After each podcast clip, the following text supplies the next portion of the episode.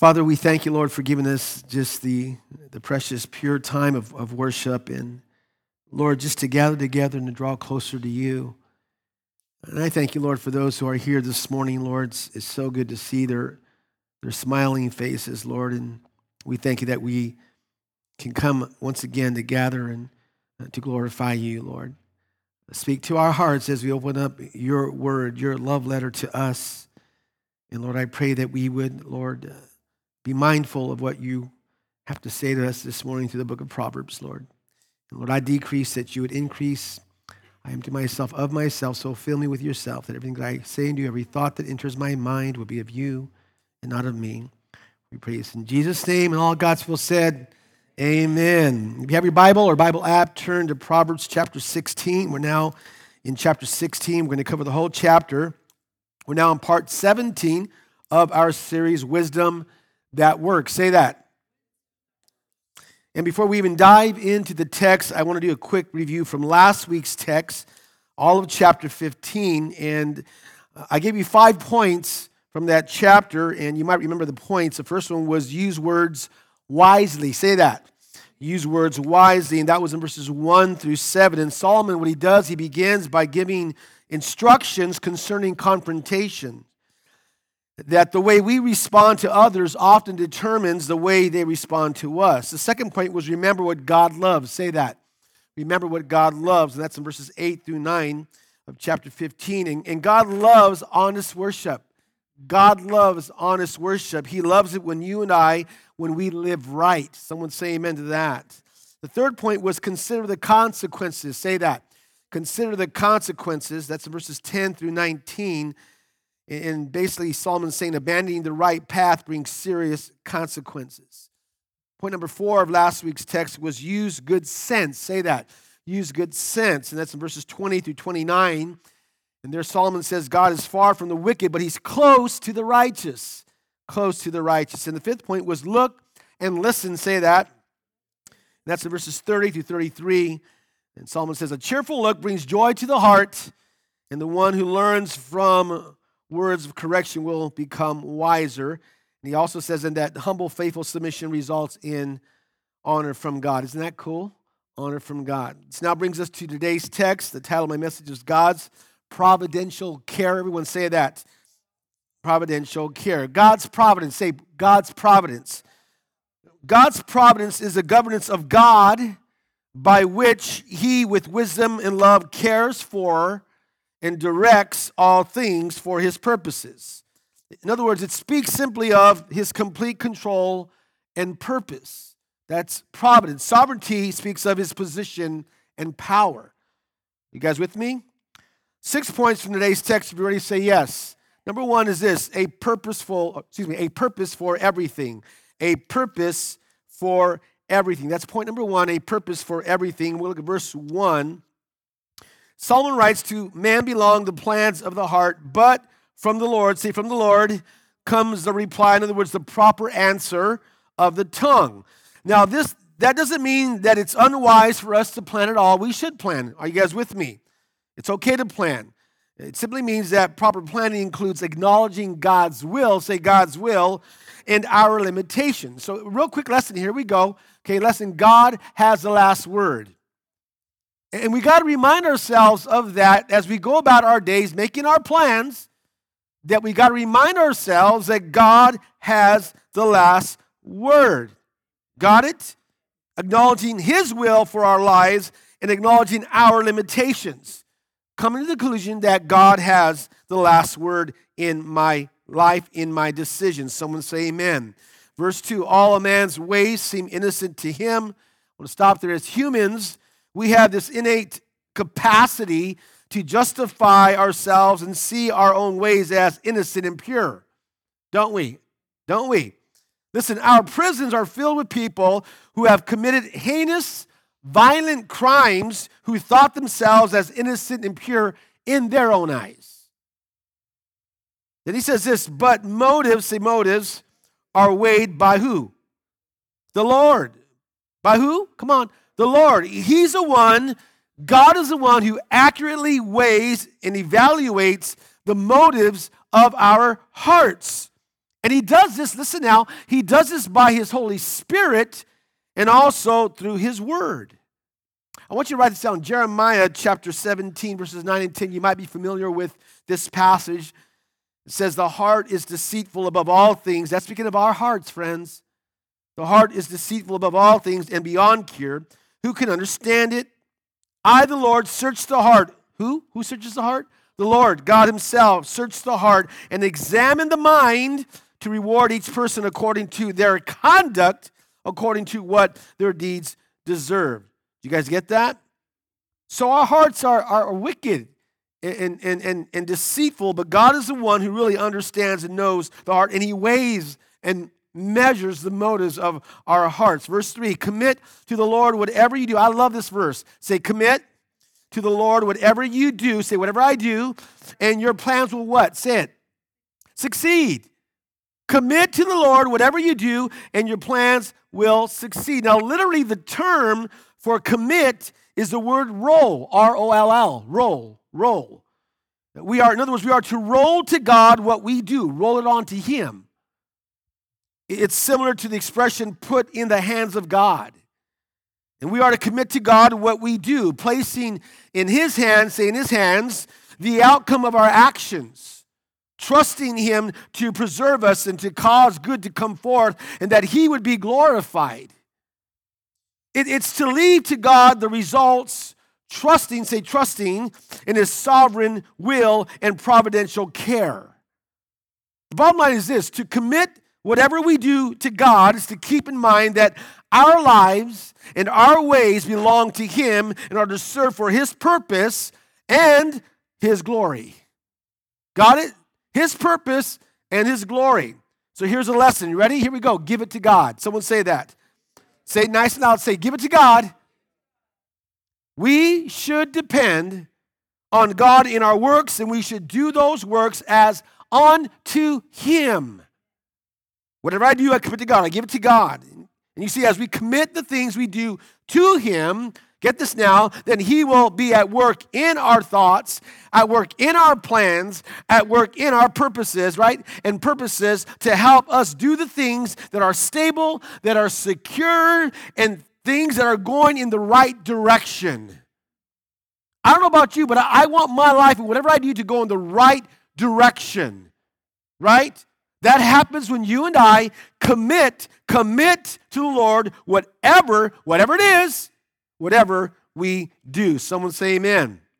Verses 4 through 7, the Lord works out everything for his own ends. Why? Because he's God. He's God. That's why he's God. He has a right to claim all things for himself. All things, say all things all things are created to serve his own purposes and glory. The Lord works out everything for his own ends. That, that should be encouraging to us that are his children, right? Even the wicked for a day of disaster. So God's plan and providence includes the destiny of the wicked. Got it? Verse 5 The Lord detests all the proud of heart be sure of this, they will not go unpunished. Now, I want to say this the phrase proud, the proud of heart, say the proud of heart, is a synonym for the wicked. The wicked. And he regards them, God regards them as an abomination. The point is this that God will punish the wicked. He's going to punish the wicked. I know it seems like they're getting over. Huh. Right? Doesn't it seem like the wicked is getting over? But God will punish the wicked. It may be immediately or will culminate in the day of judgment with exact measure as fitting to the crimes at the right time that He has planned. But notice, I want you to notice, you don't have to be part of that judgment. Okay, let's read the next verse, verse 6. Through love and faithfulness, the King James says, by mercy and truth, sin, say sin, is atoned for. Say amen to that. God's mercy prompted the great sacrifice of Jesus Christ, his son, on the cross, and his truth made it necessary to make atonement in a way that honored the righteousness of God. You guys with me? You don't have to be part of that judgment. You can come to Christ. Amen. He atoned for your sin. Amen? Then he says, through the fear of the Lord, a man avoids evil. Say, through the fear of the Lord. There's that phrase again, right? That reoccurring theme phrase, the fear of the Lord. Through the fear of the Lord, a man, a woman avoids evil. The fear of God, and we know this, right, is, is, is not only the beginning of wisdom, but it is also the foundation, say foundation, of a God honoring life. Say God honoring life. To live in fear of God is to depart from evil. That's what it is. To live a God honoring life is to depart from evil. If you're saved, say amen. The best way, listen now, Christians, the best way to avoid evil consequences is to avoid evil actions by following God's word. It's that saying, sin will keep you from God's word, but God's word will keep you from sin. You guys with me? The, through the fear of the Lord, a man, a woman avoids evil. I love that. Verse 7 when a man or woman's ways are pleasing to the Lord. Love that. Say, pleasing to the Lord. He or she makes even their enemies live at peace with them. Now, this is a general rule uh, and, and not an absolute one. This doesn't mean that there will be no trouble with enemies if you're a believer. Okay? But in some cases, upright living, as we live for the Lord in an upright way, can even win over one's enemies. You see, by pleasing God, say pleasing God our lives will be more attractive to others, even to our enemies. Got it? Now, here's the lesson. You ready for the lesson? I love this lesson. Please God. That's it. Say, please God. That's a great lesson, isn't it? I mean, please God. Let's go back to the text. Go back to the text. When a man or woman's ways are pleasing to the who? The Lord. Got it? Question. I'm going to stop the question. Are, are we just getting by in our relationship with God, or are we trying to really please Him? Think about it, Christians. I'm going to say it again. Are we just getting by in our relationship with God, or are we trying to really please Him? Are we just trying to get by with doing the things that we absolutely have to, just doing the bare minimum, just going through the motions? Or are we looking for those things that are, that are direct reflections of God's heart? the things that please Him. And I would pray that, that, that my life, that your life, that our lives, that as we live our lives daily, that our focus is I want to I want to please God in all that I do. I don't want to just go through the motions. I don't want to be a casual believer. I want to be one who pleases God. When a man, woman's ways are pleasing to the Lord. And hopefully, we will be attractive to those around us, even our own enemies, and pleasing to God. Amen. Verses 8 and 9 uh, better a little with righteousness than much gain with injustice. In other words, we may, you know, and I want to say this we, we may never get the recognition we deserve or, or the financial success or the career we desire. Perhaps others less deserving cheated and got ahead of us, but better a little with righteousness than much gain with injustice. And the point is this to live an honest, righteous life brings satisfaction with what we possess. Amen? Verse 9 In his heart, a man, a woman plans his or her course, but the Lord determines his or her steps. Again, it's not wrong to make plans. We should make plans. Got it? Plans are a good thing, but what ultimately happens is up to God. And as we submit our plans to his authority, we need to be very no, as we submit our plans to his authority, we need to be very careful to make sure that our plans include the things that we know are good and things that are in his will. If you're saved, say amen. Listen, we should never think that our ability to make plans makes us Lord over our lives. It's God, say it's God, who determines. It's God, say it's God, who directs our steps. I want you to get this now, okay? Only plans that are inspired by God, led by God, inspired by God, led by God will be blessed and endure. Amen? If you want your plans to be blessed, you want your life, your plans to endure, hey, guess what? Make sure your plans are inspired by God. Amen? Say purpose for everything. Come on. Number two is kingly advice. Kingly advice. And this is verses 10 through 15. And, and, and Solomon was a king, right? We know this. Solomon was a king. Now, now in these verses, what he does is he, he, he explains how kings and others, other rulers behave or should behave.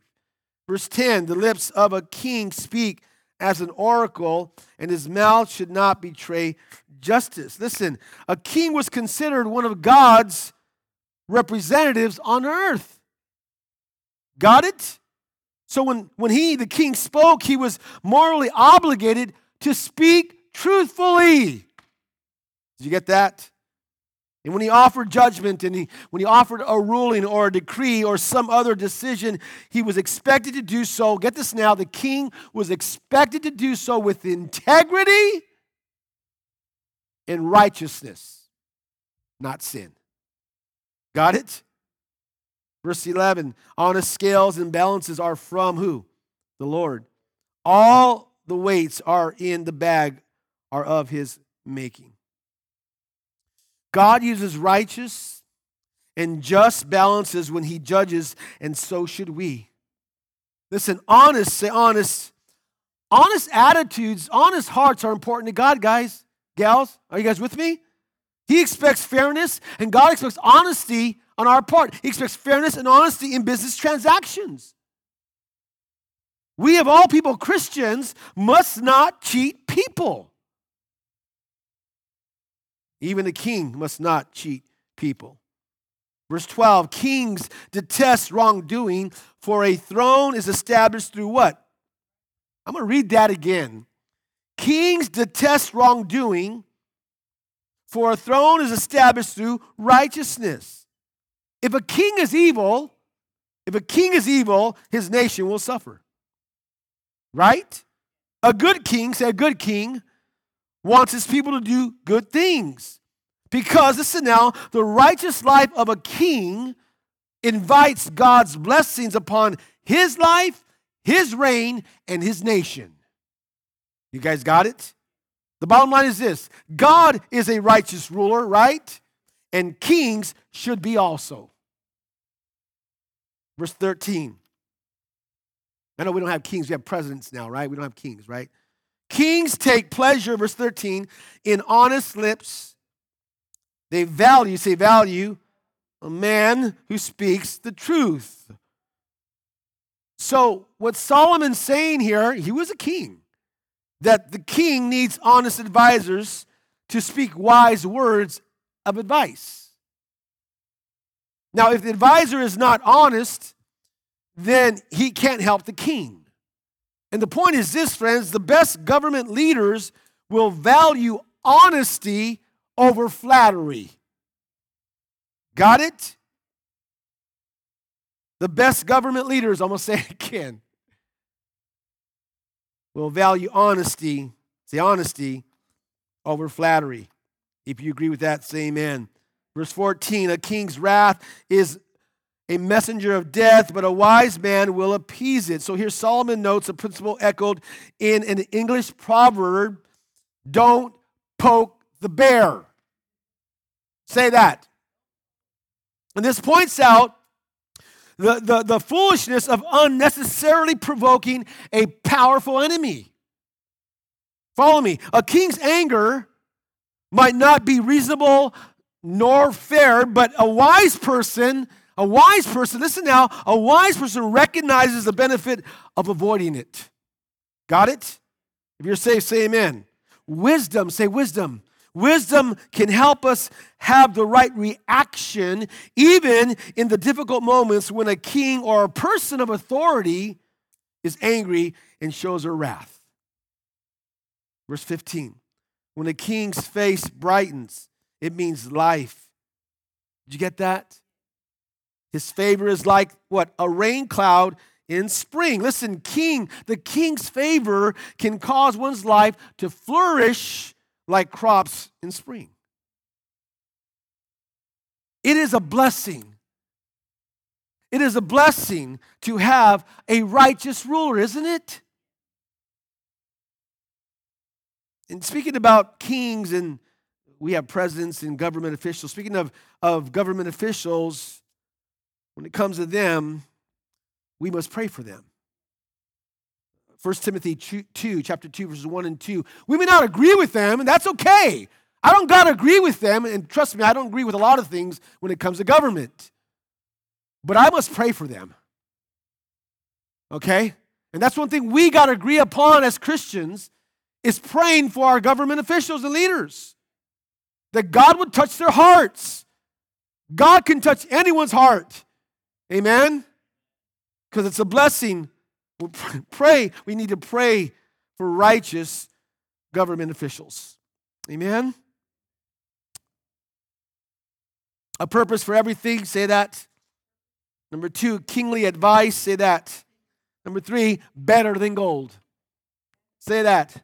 Better than gold. I'm trying to be creative with these points, okay? better than gold. It's, it's not easy to break these down in points better than gold. Look at verses 16 through 17. Solomon says, How much better to get wisdom than gold? I love that. To choose understanding rather than silver. Get that? And the point of the proverb is not that gold and silver are bad. They're not bad, okay? But that wisdom and understanding are better. As great as the blessing Wealth can bring into our lives, and it can bring a blessing. Wisdom brings greater blessing. Wisdom, say wisdom, has more ultimate value than material wealth. And I want you to notice, I want you to notice, okay, the value of wisdom. Look at the next verse, verse 17. The highway of the upright, the righteous, the wise avoids evil. And he or she who guards his or her own way guards his life. So I'm going to read again. The highway of the upright avoids evil. He or she who guards his or her way guards his or her what? Life. And what this proverb here, this proverb takes us back to wisdom. It's not wealth, it's not strength, friends, that preserves us. It's possessing the wisdom to know our limits to move away from evil. Did you get that? Not towards it, but away from it. It's developing a life that habitually avoids evil. It, safeguard, it safeguards us from a life of sinful living and its results. Got it? That's what wisdom does. Wisdom keeps us from making stupid decisions and going keeps us from going the way of evil. Amen. Number 4, pride and prosperity. Write that down. Pride Point number four pride and prosperity. I'm enjoying this so far. I hope you are. Pride and prosperity. And Solomon simply saying is it's better to be humble and poor than proud and rich. right? Verses 18 through 20, follow me now. Pride, verse 18, pride goes before destruction. We know this, right? A haughty spirit before a what? Say it, a fall. Pride is a hindrance, friends. Pride is a hindrance. It's, it's baggage that hampers our travels through life. And what it does, what pride does, pride dilutes our joy. It hinders our achievements. And what it does, it makes us lose perspective on the things that really, really matter in life. It destroys relationships. Listen, those who think themselves higher than others are ready to fall under the fair judgment of God. Verse 19 better to be lowly in spirit and among the oppressed than to share plunder with the proud. You know what he's saying? He's saying it's better to be oppressed than to be an oppressor. Do you get that? It's better to be oppressed than to be an oppressor. It's better to be what listen, it's better to be without, without than to take away from others. Again, okay, and I'll point out that the proud or arrogant in Proverbs is equated with wicked, with the wicked, okay, who in their arrogance oppress others and commit crimes That's what Solomon's saying. Solomon's saying this such gain, trying to oppress the oppressors, oppress the oppressed, excuse me. Solomon says such gain is not worth the price. Don't do it. Verse 20 Whoever gives heed to instruction prospers. Now, this is a reoccurring theme in Proverbs. We know that a mark of a wise and godly person is being a good learner, right? Being a good learner. They, they heed to instruction. And when he says instruction, he's speaking of, of the word, the law, the word of God, right? And so they heed to instruction, the word of God, and they obey it. And as they learn the word, they become more and more wiser. So here's the lesson. You ready for the lesson? The most valuable word is the word of God. The most valuable word is the word of God. Now, I want you to write this down Psalm 119, chapter 119, verses 97 through verse 100. And by the way, just to let you know that the longest chapter in the Bible is this chapter, Psalm 119. And the whole chapter speaks about God's word, God's law, precepts. You guys got it? And Psalm 119, 97 through 100 indicates that the Word of God bestows wisdom and understanding, and that's how you and I, that's how we prosper. And by the way, the ultimate measure of prosperity is knowing God and living like you know Him. Got it?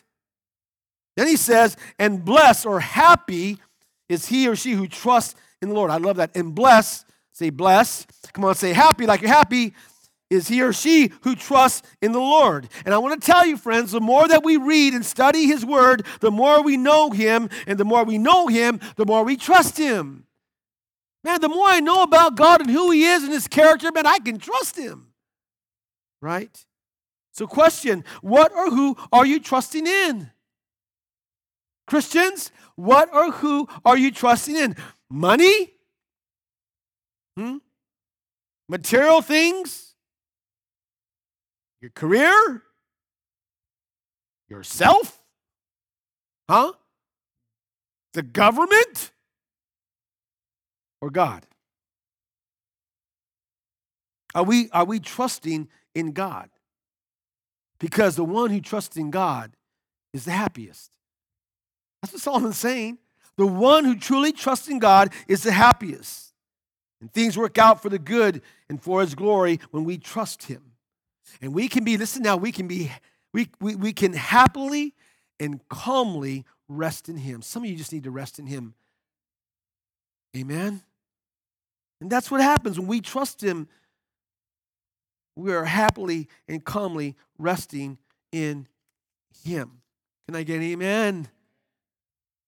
Verses 21 through 22. Psalm says, The wise in heart are called discerning and pleasant. That word also could be gracious.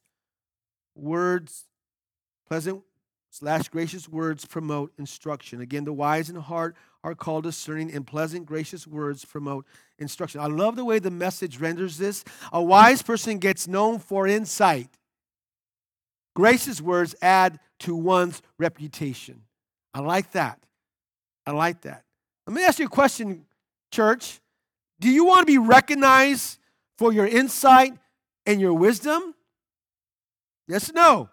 Do you want to be the person when you speak, people listen? I do. Don't you? Say yes. Then seek to understand right from wrong. Seek to understand God in his ways. Listen, friends, the more you understand, the wiser you will be, and the wiser you are, the more respect you will gain. You will become one who is trusted whose opinion is respected because godly wisdom, not worldly wisdom, godly wisdom guides how you speak. And we saw this in the previous chapter last Sunday, right? As Solomon says, a gentle answer turns away wrath. A tongue of the wise commends knowledge. The tongue that brings healing is a tree of life. The lips of the wise spread knowledge. To make an apt answer is a joy to a man or a woman, a word in season. How good it is. And he says, the heart of the righteous weighs its answer. The wise person gives attention to their mind and heart, therefore knowing what to say and how to say it. And also knowing when to keep silent and then zip it up. They understand how God would have them speak and how God would have them at times just shut their mouths. Right? That's where wisdom comes in. Amen. Verse 22 Understanding is a fountain of life to those who have it, but folly brings punishment to fools. Huh. Read that again. Understanding, understanding is a fountain of life to those who have it, but folly brings punishment to fools. If you live by wisdom, then what Solomon's saying is that your opportunities in life will be greater but very little can be done or said for a fool because they're they refuse correction right and this is why you can have two individuals attending the same class have the same parents and, and be, be given the same opportunities but with two different results.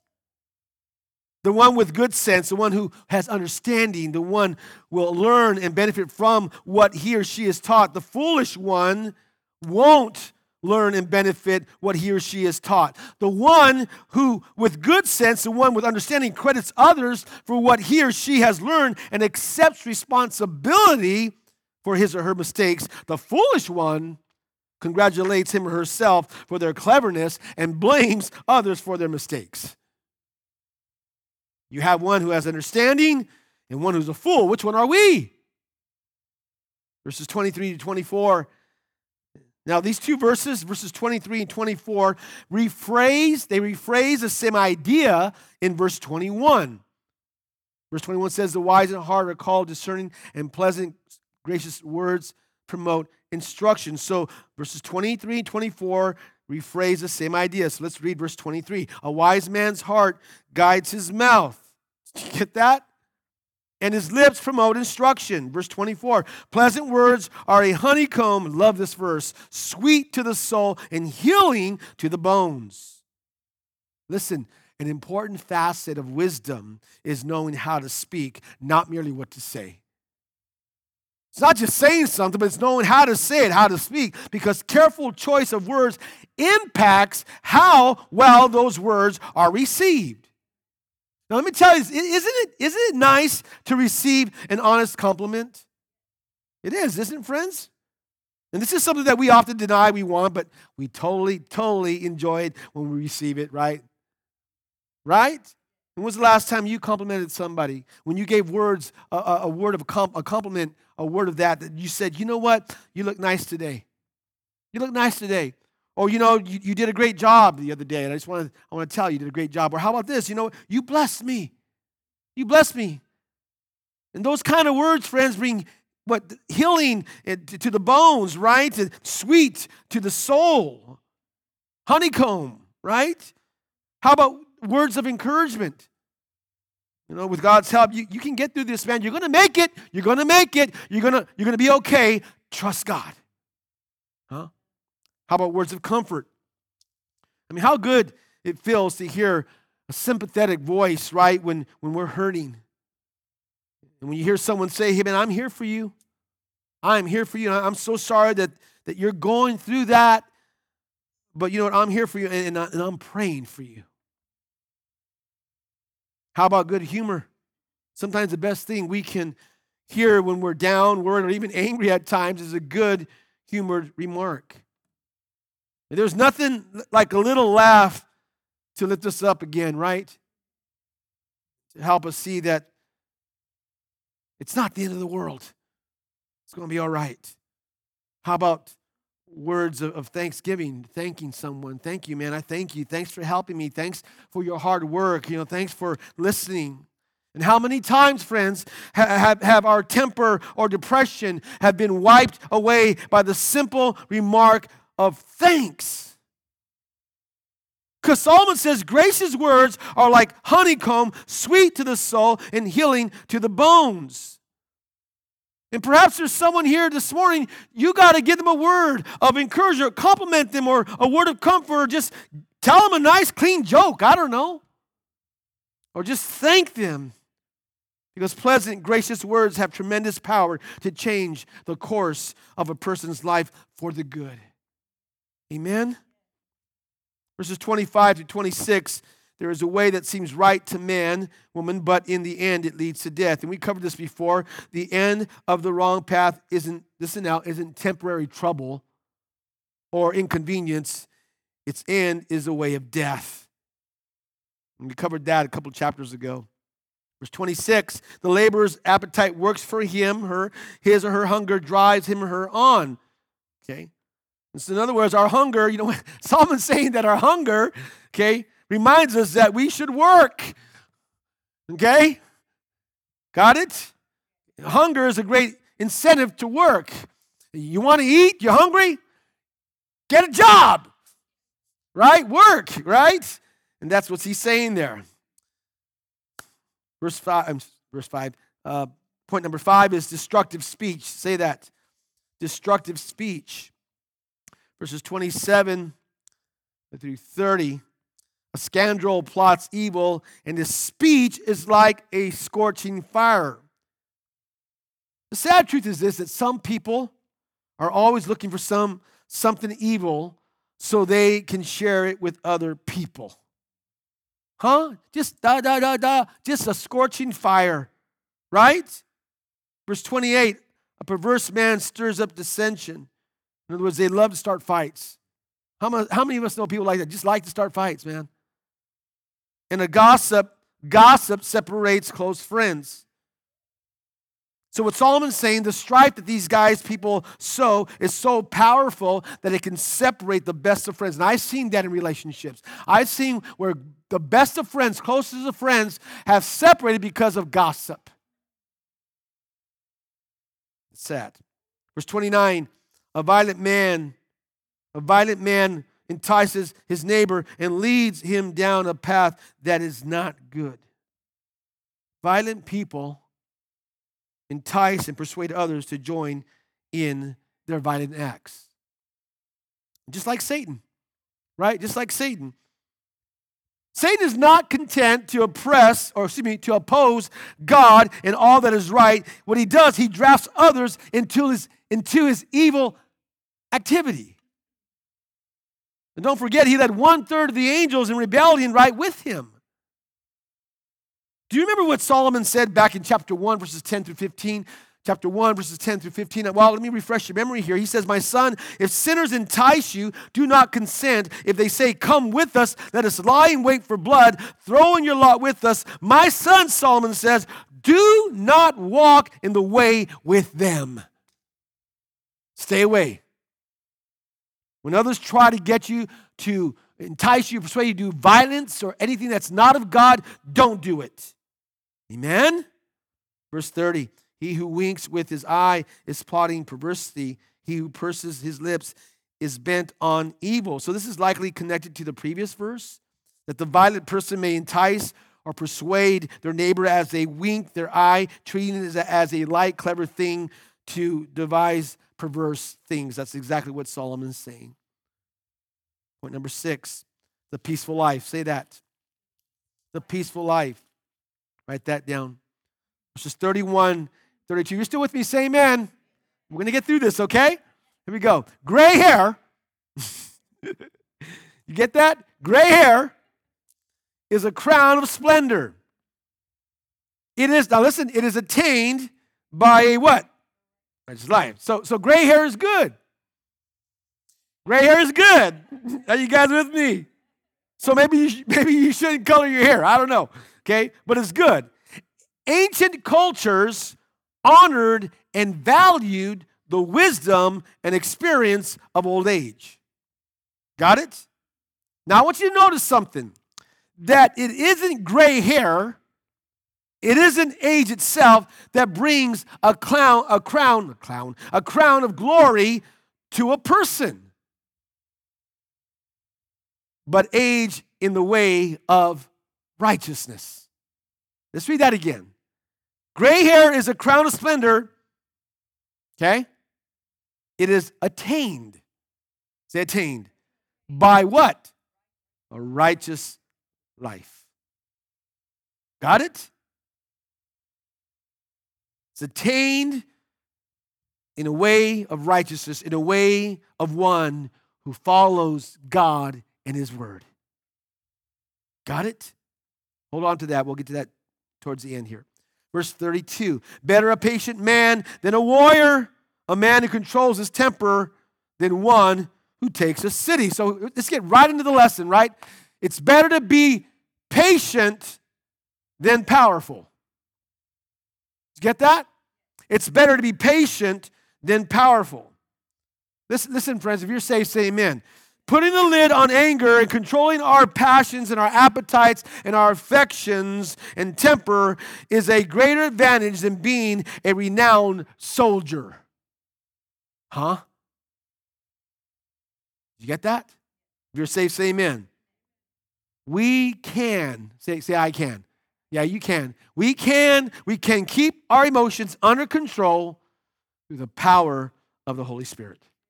Don't tell me I can't. I can't control myself. Yes, you can. If you're a Christian, you can.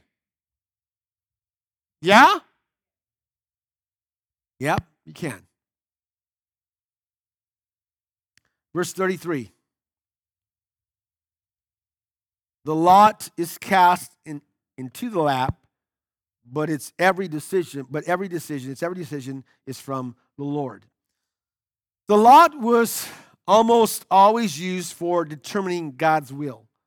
And we see that in the Old Testament, and we see that also in the New Testament. And by casting lots, Joshua discovered whose sin led to the Israelites' defeat in battle. The, the, uh, the casting of, of lots was used for the division of the promised land among the tribes of Israel.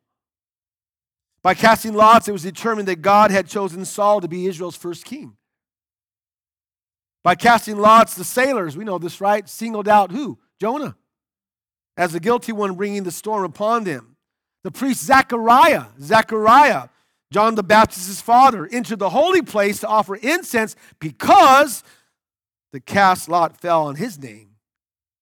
And finally, after many years, he was able to enter. Now, follow me here. I believe it's like 70 times in the Old Testament, it, it speaks of casting lots, about seven times in the New Testament.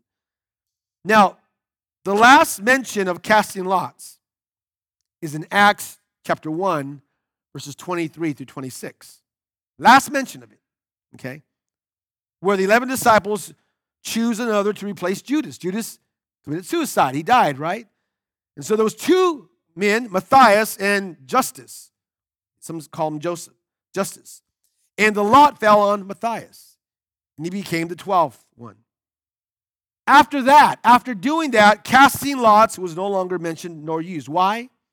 Because in Acts chapter 2, the Holy Spirit fell upon the church, fell upon the believers, and no longer were they seeking the will of God through casting lots, but now it was by His Holy Spirit.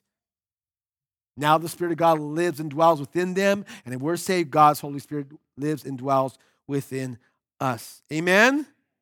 If you're saved, say amen. So this is it. The Word of God, say the Word of God, and the guidance of the Holy Spirit. Say that.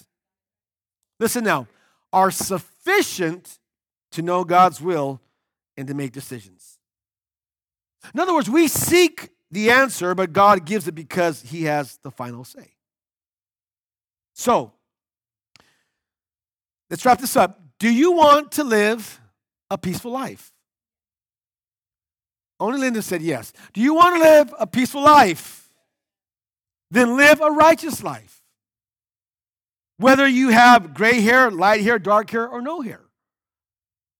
Live a righteous life because when you're living right before God, there's peace. Because you know when you're not living right, there's no peace. You want to live a peaceful life? Then live a righteous life. You want to live a peaceful life?